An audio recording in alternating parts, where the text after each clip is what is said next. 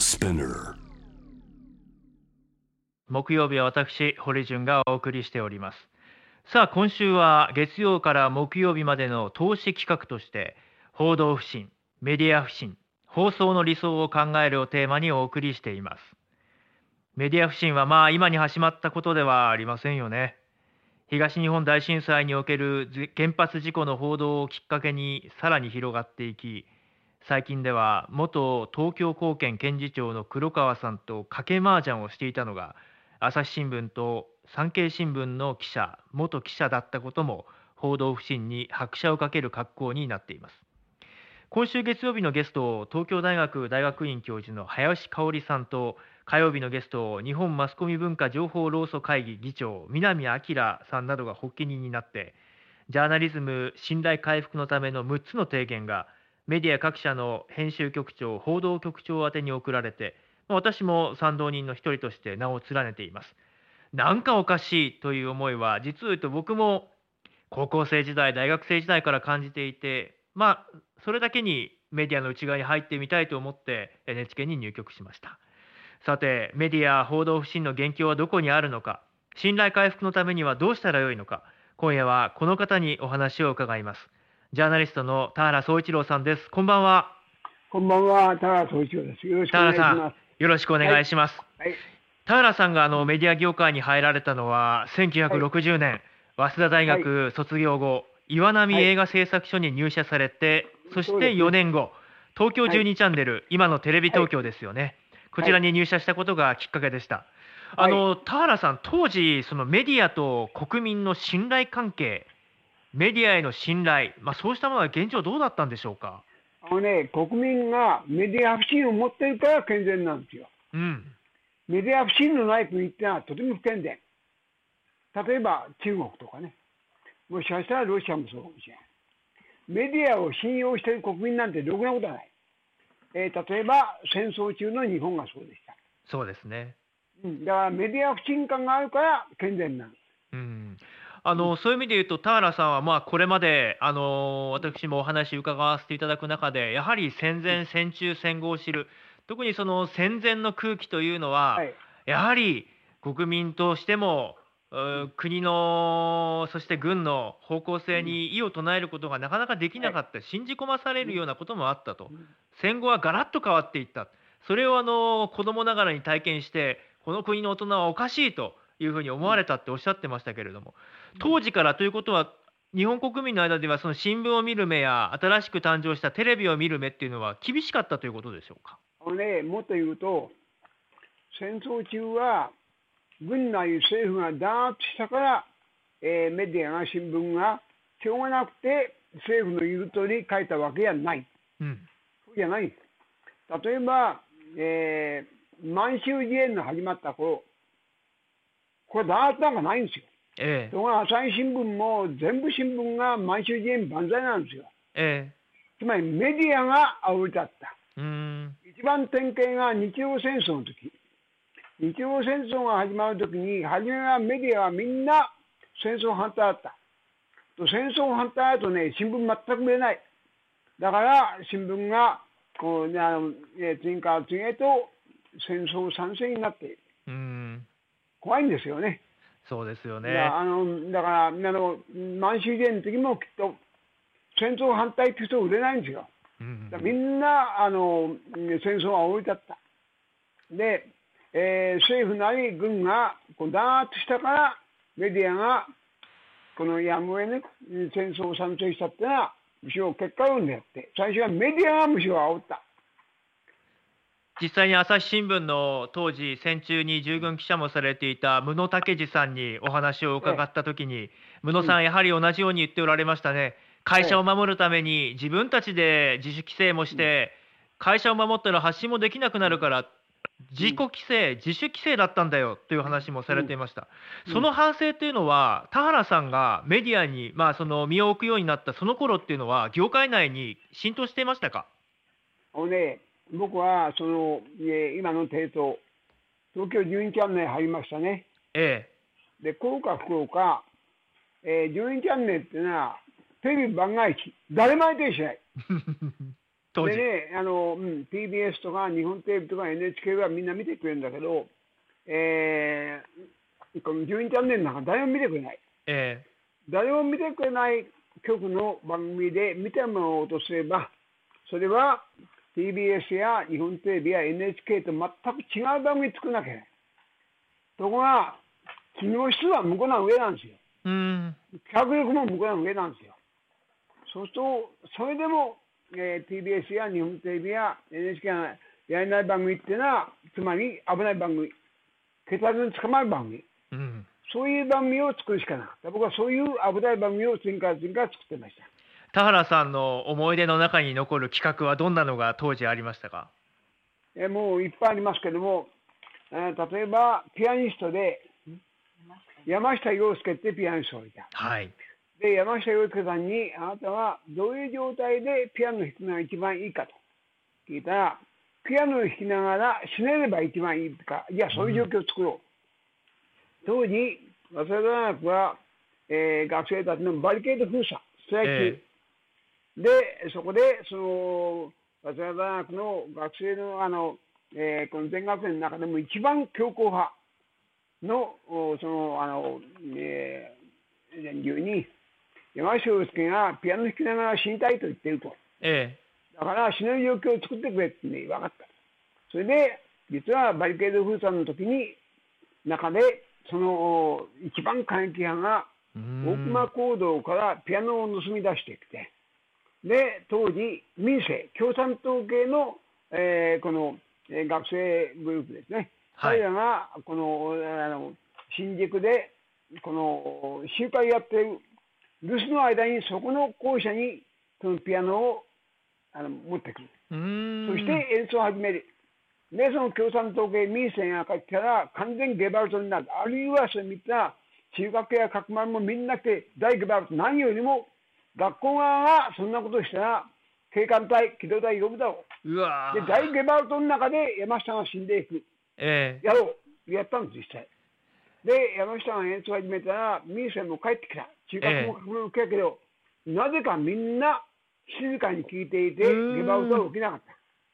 で、まあ、あの、そういう意味では予想は外れたんですが、え山下はやっぱりね、生涯であのピアノ演奏が一番メッセージがありますよね。しかも現場の最前線ですからね。投げかけるメッセージもど本丸。今だとこれなかなか通らないんでしょうね企画としては。だからね、やっぱりね、あの東京12チャンネルテレビ東京ってありがたい曲で、ええ。こんな危ないのを次から次からって全部通してくれた。うーん。で実は2回血圧に捕まってます。どういうケースだったんですか？それは一つは、この、おえーえー学生運動の過激派が、の、が、あの、総監、警視総監の、えーうちに、えー爆発物を、こうあの、送りつけた。で、奥さんが、その、それを箱を開けたら、バン爆発して奥さん死んだ。うんそれで、この、ね、総監行為者爆破事件っていうんで、そのあるグループが逮捕された。で、その逮捕されたグループは、だけど、僕はおそらく彼らじゃないと。警察は間違えたと思ったんですが、で、えーその逮捕されたグループが、えーこのお総監行為者の前の庭で、えーその警察の前でやった、その、あの、なんていうかな、えーそれをもう一回やらせ、やらせやったんですよ。えうんあの総監公社の庭で、そしたら、麹町警察の連中がわーっと来てえ止まりましたこれ1回目。田原さん、あの今、僕はあのうん NHK 辞めた直後に田原さんに一緒にあの登壇していただいて、トークイベントやったときに、はっきり言うと、コンプライアンスが今の表現を縛ってるだけで、うん会社の問題だという話をされてましたね。そうです。あのね、コンプライアンスというのは、要するに、法律に違反することはえー良くないという。今のコンプライアンスはそうじゃない。このテレビや、あー特にテレビにとってはね、クレームが来るのが怖いんですよね。そうですよクレーねム。がわーんと来ると、まあ、クレームで、えー自殺をしたうんあの若いプロレスラーの女性もいるけど、このプロレスが100、1000万来るとスポンサーが降りる、うん大騒ぎになる。だからね、クレームの来ない番組を作ろうとするんですね。田原さんは一般視聴者の方々からのクレームなどだけではなくていわゆるこう、朝生をはじめ原発の問題であったり、そして童話問題であったり、はい。さまざまな大きなこう官と向き合ったり、そうしたことにも積極的に問題提起を続けてこられましたよね。それはどういう理由からなんですか？ありがたいことに、その、あの、プロデューサーやディレクター、あるいは局局が、クレームはむしろ応援歌として我々は捉えますと。うんクレームはくればくるほどさ応援歌があの大きくなるんだと。ありがたい。今もそう言ってくれてるんですよ。そういう仲間たちがいるところはいいですけど、僕はもう残念だなと思うのは、先日もですね、NHK ではあの官報不正の問題、うん。実際にあの経営委員会が、まあ、官報側からクレームを受けて、その経営委員が、あのうん。NHK 会長に、まあ、その謝罪を求めると。うん。で NHK 側は否定していますが、実際のところ、番組の内容が変わったりとか、番組のネットでの転載がなくなってしまったりとか、そうしたことがあっいやて、いやだから、僕は会長が謝罪したっていい。謝罪してもまた同じ番組作ればいいんですよ。うん、で、また会長が謝罪謝罪すればいい。また作れ、繰り返しがいいんですよ。えーうん。3度4度。そうですよね、そうやって立ち向かう姿勢が崩されなければいいと思うんですけど、実際には沈黙の方に回ってしまっていませんかという嫌いもあります。というのもあの、田原さん、でもこれまであの例えば安保法制の時や特定秘密保護法の時にもジャーナリストの,、あの皆さんと一緒に声明を発表するなどして声を上げましたがなかなかあの現職のテレビ局員や現職の記者が顔と名前を出してそうした声明に、まあ、同意するというのは見られませんでしたよね。やっぱり社内で声を上げるのが怖いのか、このあたりどうでしょう？れは、あの、テレビ局も新聞社も今、だらしないんだけども、以前ならね、新聞社の政治部のキャップなんかは、時の総理大臣と差しで話ができる。うん差しで。で、えーそして本音が言える。これがキャップなんですよ。うんだから今は、この、あの、どの新聞社のキャップも、総理大臣で差しの話ができない。差しが話ができるのは、はっきり言えば、読売新聞の渡辺さんぐらいのもんですよ。えだから彼は自分で安倍さんの保護者だと思ってるから、一切安倍さんの批判はしない。うん。さあ田原さん、あのーはい。い、わゆるマスゴミ、マスコミはゴミだというようなインターネット上での言われ方もありますね、うん。マスゴミだ、大体このはい。メディアへの不信感というのは、いつ頃からどういうきっかけでさらに深まっていったのか、まあ、先ほど田原さんはメディアを信頼する、そうした国民の方が良くないという話ありましたが、うんはい対するメディアの方が、じゃあ、果たして本当に権力の監視役として機能しているのかなど、課題はあると思うんですね。このあたり、いかがでしょうか？あのね、日本は民主主義の国だから、えー安倍さん、総理大臣でも、あるいは自民党の幹事長にでも、官房長官にでも、本当のこと言うと大体聞いてくれますよ。うん、実は、まあ、最近で言えば、去年の11月に共産党の田村さんが、桜を見る会のスキャンダルを暴いた。知ってますね？はい、桜を見る会、これに安倍さんのこの講演会、いろんな自力者の講演会、みんな桜を見る会にその講演会を呼んだ。これはえ税金ですからね。うん、税金の私物化なんですよね、明らかに。それで僕はこれがあ出たときに、自民党の一番トップに、なんでこんなことやるんだ？と。かつての自民党なら、安倍さんが自分の後援会の連中をドーンとこの桜の見る会に招待したら、自民党の実力者、幹部の大官が、安倍さん辞めなさいと言った。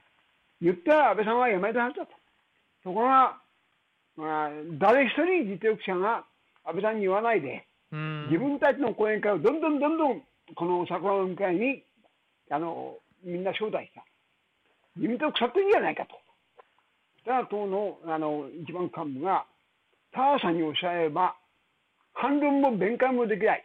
その通りだと。なんでこうなったんだって言ったら、やっぱり安倍大学が続くにて、みんな神経が足んだんじゃない。自民党の最高幹部が言って。あるいは安倍さんの一番の側近も言った。こういうのをチェックするのはあんたに担当じゃないか。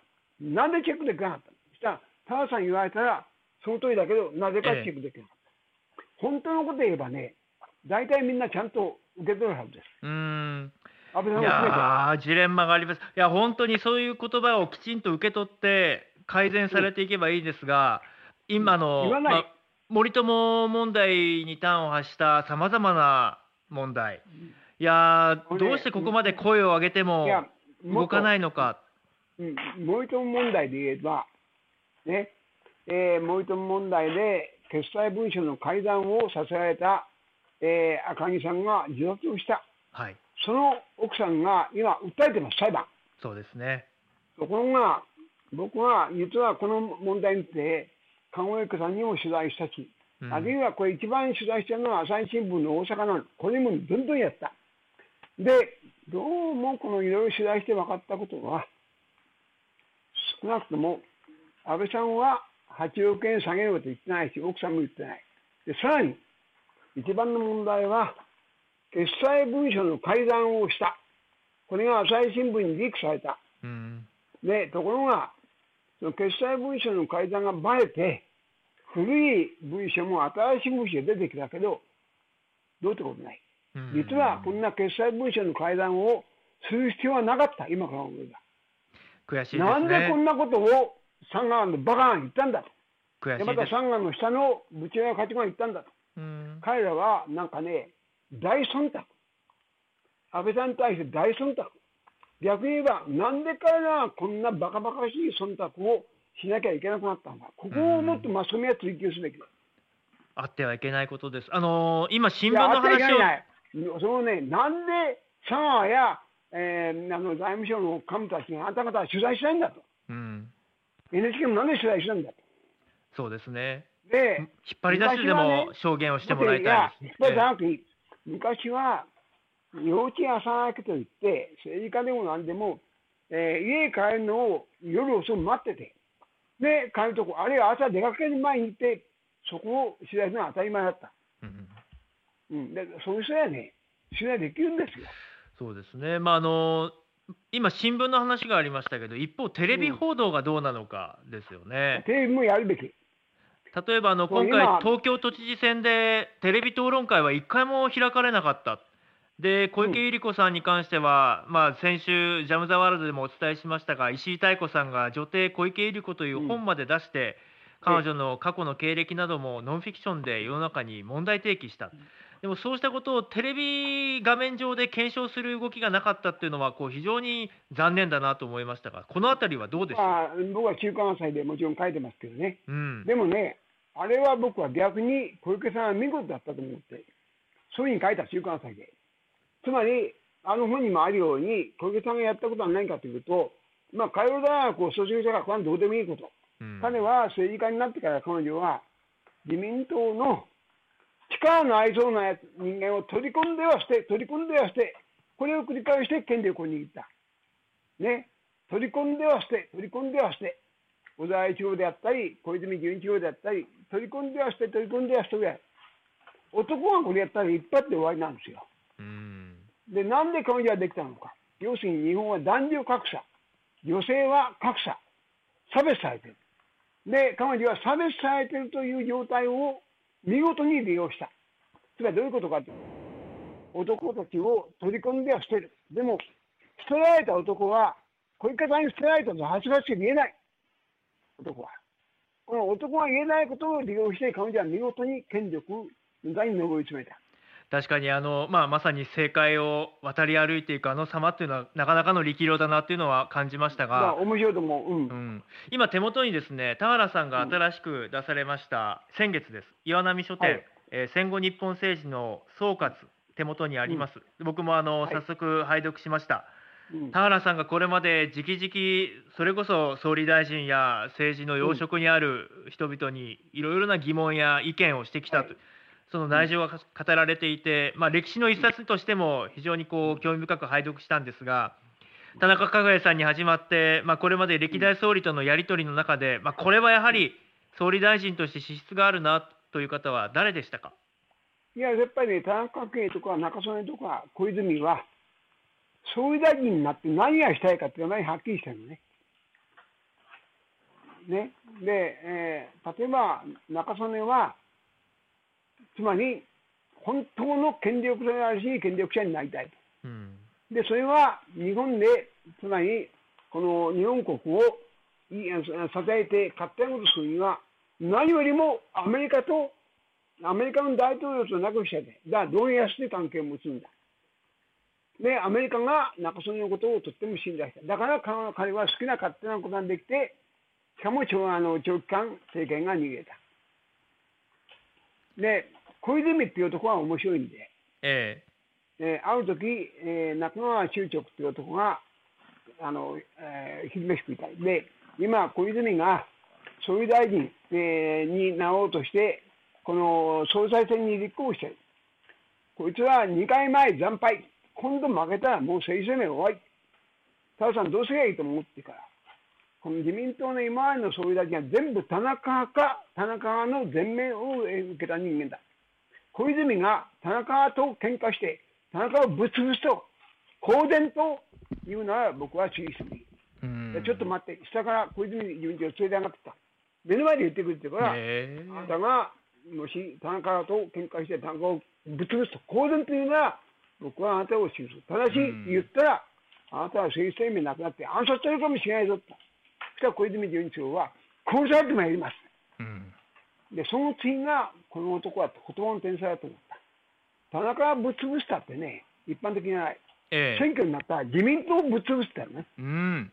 あれはなかなかの、うん、斬新な表現でした、ね、だけど、問題は、その時に、橋本龍太郎が立候補して、亀井静香が橋本と組んだ。で僕は橋本と亀井が組んだこっちが勝つと思った。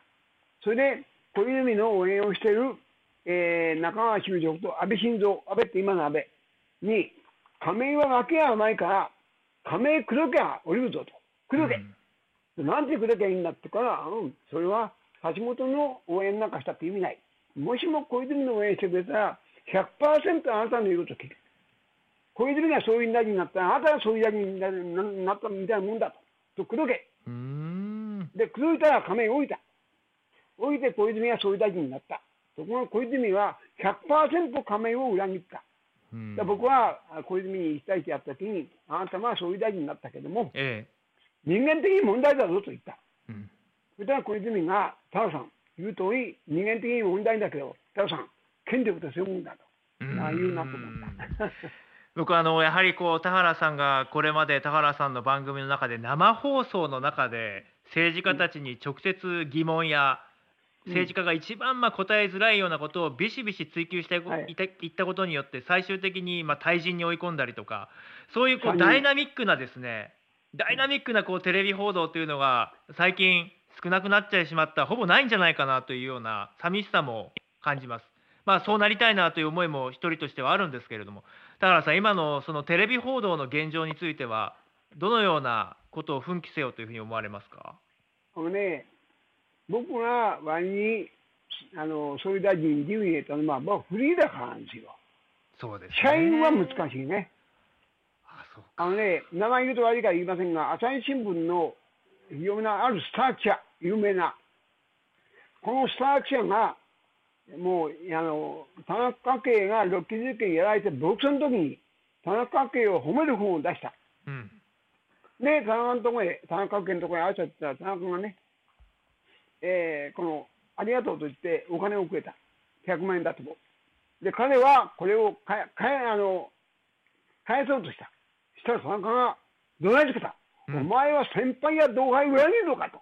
うん、ね、裏切るのかと。みんな裏切りこうしていいのか。つまりね、だからサラリーマンにとって難しいのは、そういう金を受け取らないってことは、先輩や同輩を裏切ることになる。うんで、この彼の名前言いませんが、有名な人と、新潟日報という新聞社がある。はい、で、ここの東京支局長が、えー、本社へ帰ることになって、で、田中家のところ挨拶に行ったら、田中が金を出した。彼は断ってきた。そしたら、新潟日報の本社の社長が電話で怒鳴りつけた。なんでお前はと。こんなことしたら新潟日報潰れると。田中さんで先頭行って謝って、で、受け取ってこい。受け取ってこういう話がある。大体どこの新聞社もでもこういった同じような話があります。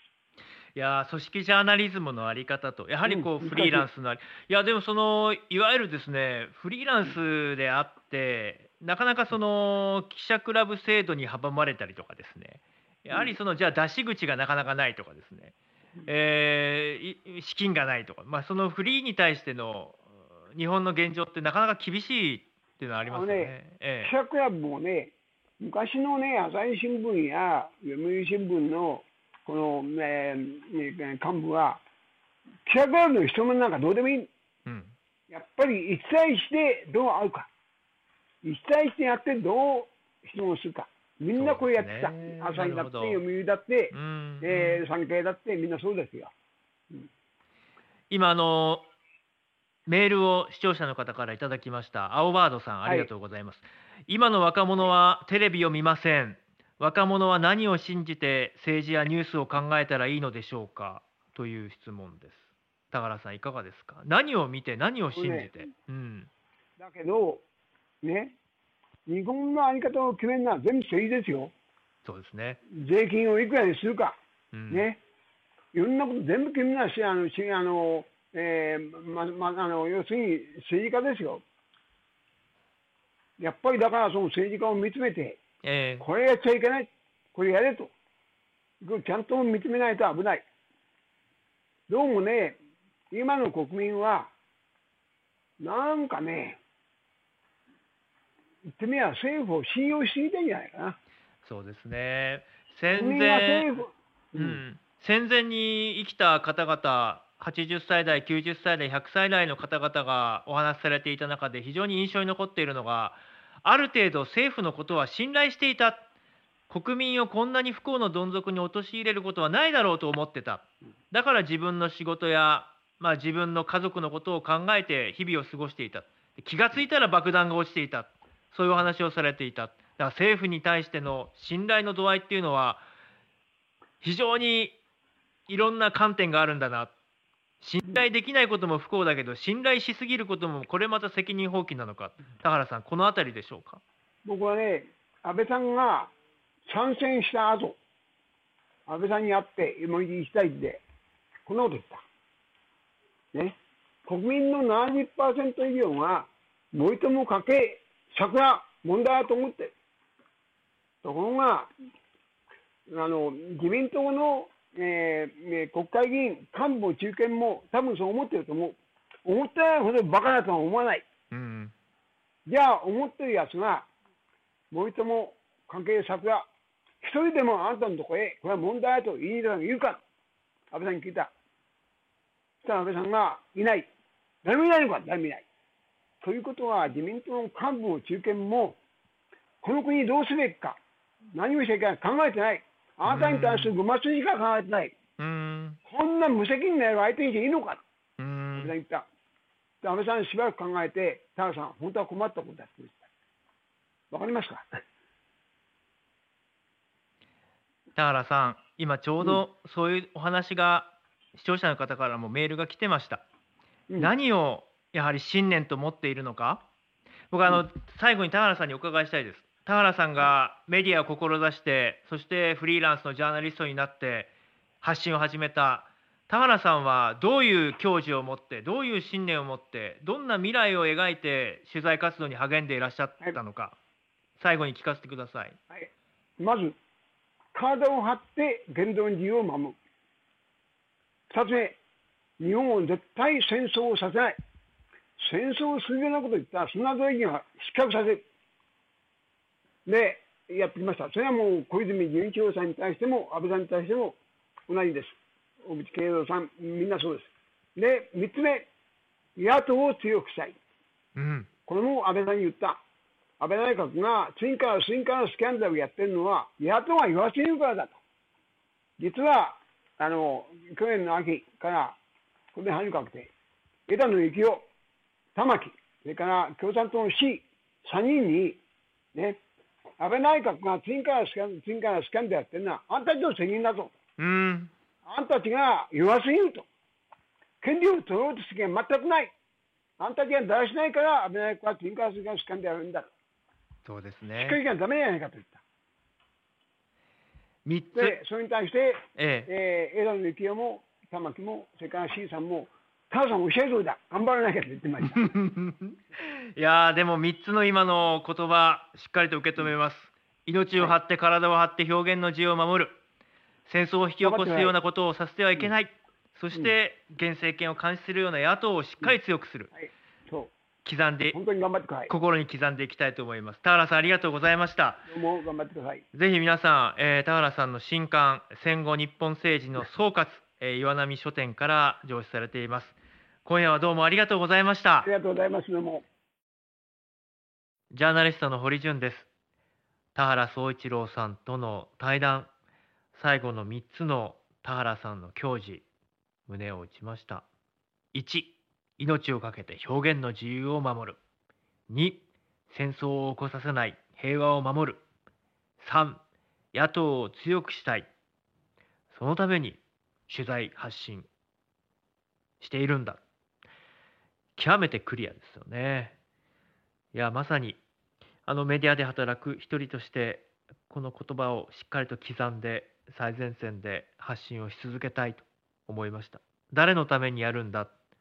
今ね田原さんのこの3つの言葉には誰ということよりも普遍的な忘れてはならない人の尊厳を傷つけるあの時代を繰り返してはならないだからそんな思いをすごく感じましたよねはい。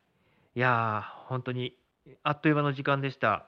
今度は対面してゆっくりお話を伺いたいです。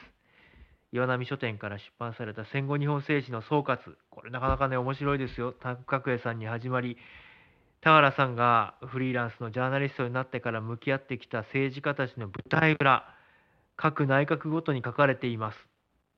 現在、安倍政権まで問題提起されています。ぜひ手に取ってみてください。